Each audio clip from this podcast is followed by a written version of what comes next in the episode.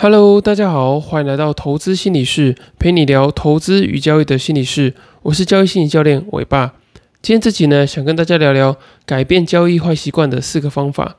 那交易的坏习惯呢，其实有很多。然后我觉得这些坏习惯啊，除了你本身交易知识的不足以外呢，我觉得有蛮大一部分是你个人的这个心理的原因。那我们有哪些交易的坏习惯呢？比较常见的其实主要有四个。第一个是无法停损。就是说，你在这个停损点到的时候啊，你没有办法把这个停损果决的按下去，或者说呢，你会不断的去做这个凹单的动作。就是当你亏钱之后呢，你可能会再把新的资金投入到里面去。那第二个呢，就是你会做这个过度的杠杆，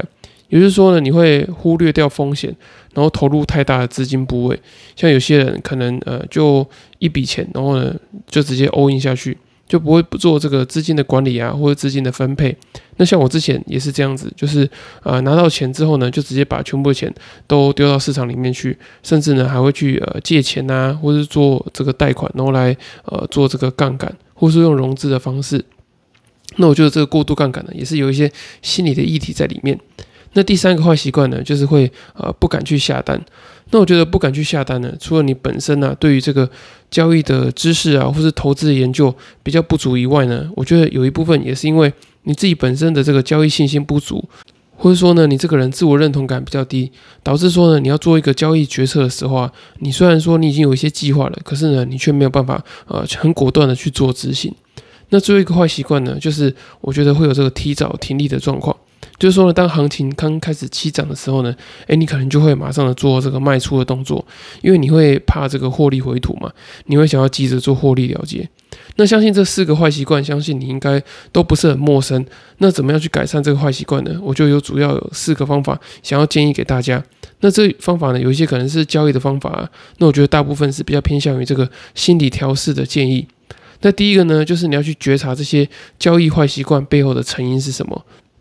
因为很多人他其实只知道说，诶，他有些交易的坏习惯会不断的出现，可是他却没有认真去想过说，啊，他背后的这些心理的成因呢，可能有哪一些？那我就举刚刚我提到这四个交易的坏习惯，像这个无法停损的坏习惯呢，可能是因为你很害怕这个亏损，就是你可能会有一些呃，现实上你的这个金钱不够多，所以呢，当你亏损的时候，你就会产生一个呃现实的这个焦虑感呢。就你会怕没有钱，所以呢，因为这个没有钱，然后让你很害怕说在交易的过程中去执行停损，然后呢，你会对于这个停损啊有这种过度的恐惧症。那有些人呢，可能也会把这个损失跟成就做连结，就是说呢，当他亏损的时候，他就觉得说自己是一个不好的人，所以他为了避免这种呃自我否定的感觉，他就没有办法去呃果断的去做这个停损的动作。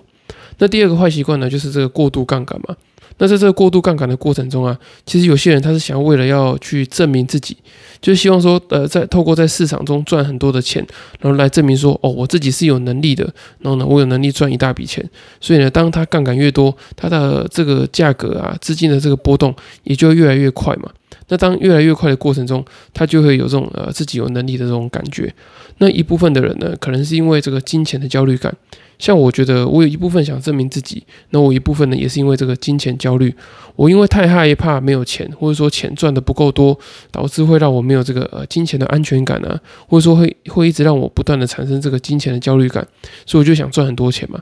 那想赚赚很多钱呢，除了提高胜率啊，提高这个赚赔比以外，那另外一部分很直接的就是提高你呃投入的本金嘛。所以呢，我当时啊，就是一开始投资的时候，我就借了蛮多的钱，然后呢，用贷款的方式，然后投入到市场里面。那我觉得这是一个不好的这个呃交易的行为。那这背后的心理成因呢，就像我刚刚讲的嘛，就你可能想要证明自己啊，或是有这些金钱的焦虑感。那第三个这个交易坏习惯呢，就是不敢下单。那我觉得这个不敢下单背后的心理成因呢，可能是你的这个呃交易的信心不足。也就是说，你这个人本身，就算你投资研究做的再多、再周全，你还是会觉得说，哎，自己好像哪里做不好，然后你就很容易会自我怀疑啊。所以，通常这一类型的人，就是说他不敢下单的这种状况呢，主要来自于他本身的这个自我认同感就会比较低，就是说他容易呃没有自信啊，甚至比较有些严重一点的话呢，可能是他本身是有自卑感的。就他可能是呃家庭经济状况出身不好啊，或者说他先天上的条件并没有很好，然后导致说他可能会有一些自卑感。然后这个自卑感呢，在交易之中呢，就会使得他不敢去下单，因为他很害怕说，诶，他的这个决策是有问题的，他的研究呢是没有信心的。那最后一个呢是这个提早听力，那提早听力的这个心理成因呢，可能就是，诶，你是一个容易自我怀疑的人。那是这其实跟刚刚前面讲到这个呃自我认同感比较低是有关联性的，就是说呢，诶，当你自己啊觉得说哦自己买的个这个股票涨了一小段之后呢，你会想赶快想跑，那就代表说其实你没有足够的信心认为说它会继续涨得很远嘛。你可能对你自己这个原本的这个投资研究就已经没有足够的信心了。那还有些人呢，可能是因为他想增加这个控制感，就是说他不喜欢这个未来这种不确定性的感觉，所以与其说呢，这继续放着这只股票，然后接下来不知道是上涨还是下下跌，或者说他觉得说涨多了，搞不好就会这个回档，他觉得说哦，这种不确定性的这种感觉非常的强烈，他想要增加这个控制感，或者说他想增加多一点安全感。想要让这个呃钱可以赶快进入到口袋，然后呢落袋为安。那通常有这种状况啊，就是想要控制感、想要安全感的状况，也会让你呢去呃过早的去做这个停利的动作。所以，如果你想要摆脱这样的坏习惯的话，你要想想看，要怎么样能够让你自己呢增加多一点的这个控制感，跟这个降低不安全感的这种感觉。那第二个可以去改善坏习惯的这个方法呢，就是我觉得你可以多了解一些别人的交易脉络啊，跟他们改善这个坏习惯的历程。因为其实你一个人啊，自己在改善自己的交易坏习惯的时候，是非常的辛苦的，因为你会自己一直在这个你这个坏习惯的迷宫里面一直绕啊绕。你就想想看，一个仓鼠嘛，假设它滚的那个轮子啊，是你的这个坏习惯的话，它就在这个坏习惯轮子里面一直跑，一直跑，一直跑，怎么样都跑不出这个回圈里面。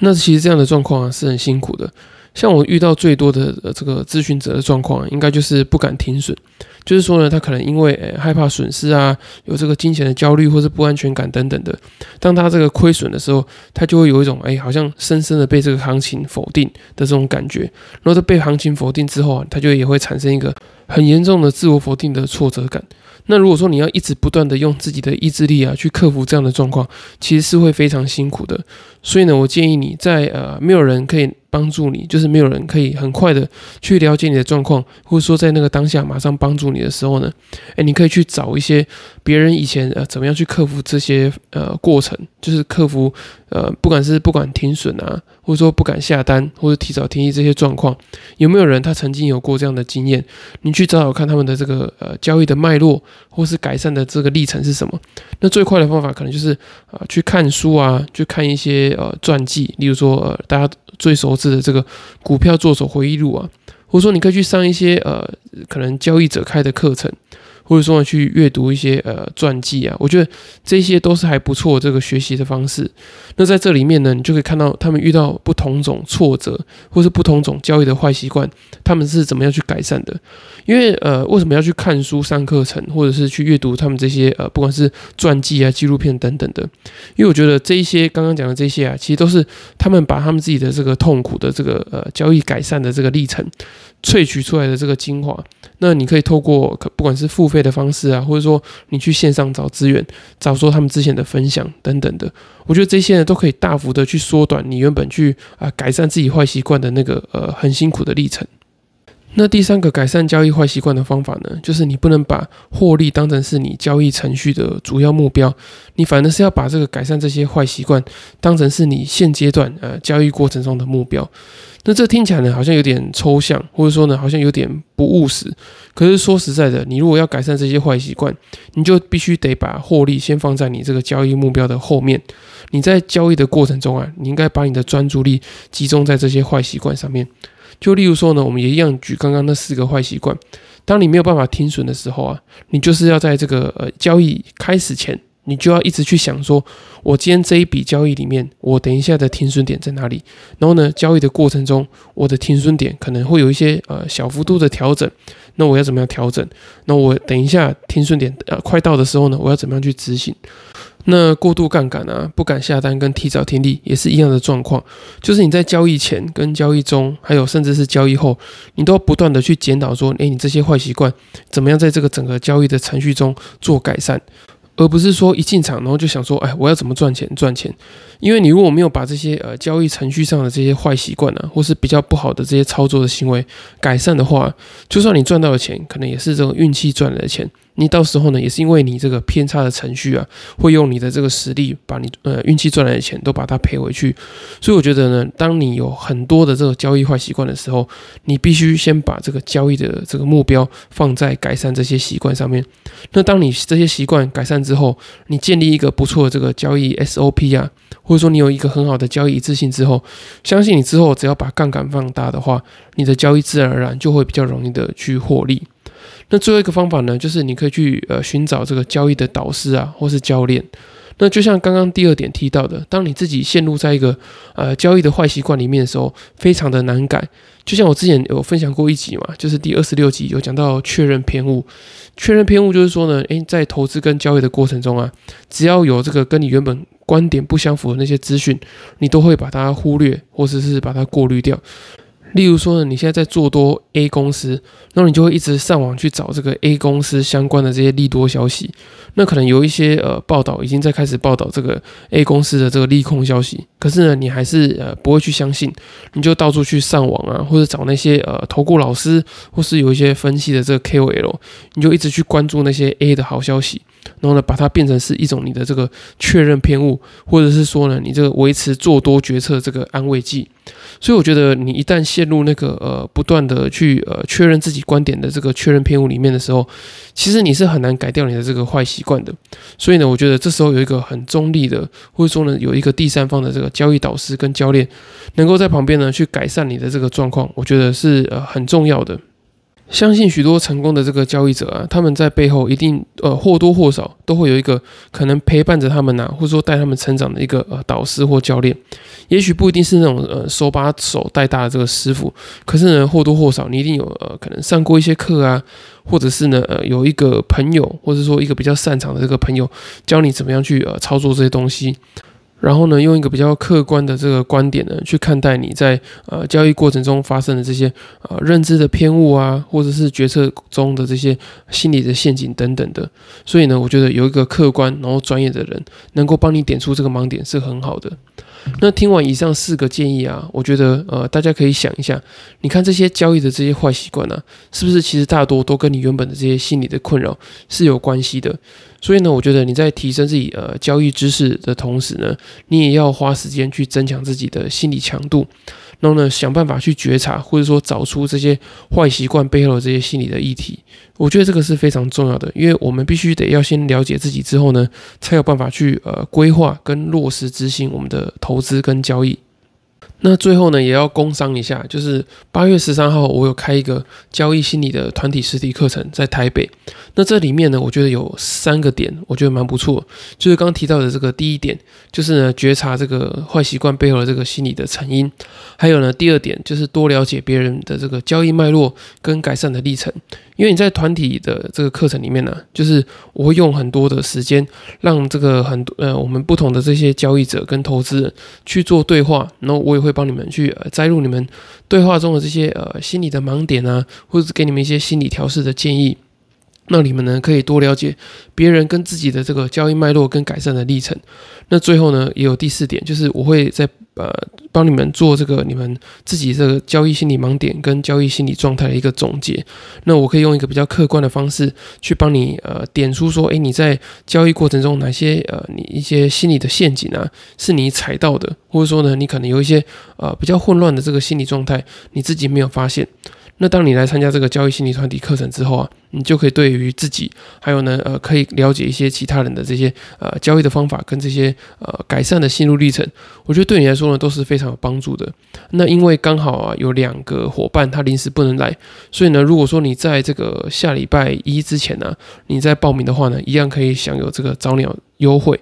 好，那如果说呢，你没有呃报名这个团体课程的需求的话，可是呢，你又很想要知道怎么样去改善你的这个交易的坏习惯，以及发现这些坏习惯背后的心理成因。你也可以报名资讯栏的这个表单，有这个线上交易心理咨询，我可以比较快速呢去帮你找到这个交易心理的盲点。那如果说呢，你你没有说呃有这个团体付费或者是个人付费的考量的话呢，诶，你也可以购买我刚出版的新书《在交易的路上与自己相遇》。那在书里面呢，你也可以靠自己慢慢去找到一些呃改善交易坏习惯的一些呃心理调试的方法。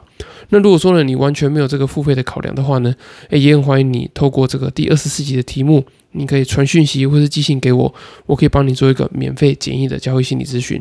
好，以上就是今天的内容。那如果你听完之后觉得还不错的话呢，呃，很欢迎你呃到这个 Apple Podcast 的跟其他平台给我五星的评价跟留言。然后呢，我会非常的感谢你，因为呢你的这个支持就是我持续分享最大的动力。那如果说你想给我一点鼓励的话呢，就很欢迎你帮我去留这个五星的留言跟这个评论。那如果说有其他问题的话呢，我会在之后的节目再回复给你们。那祝大家交易跟生活都顺利，我们下次再见，拜拜。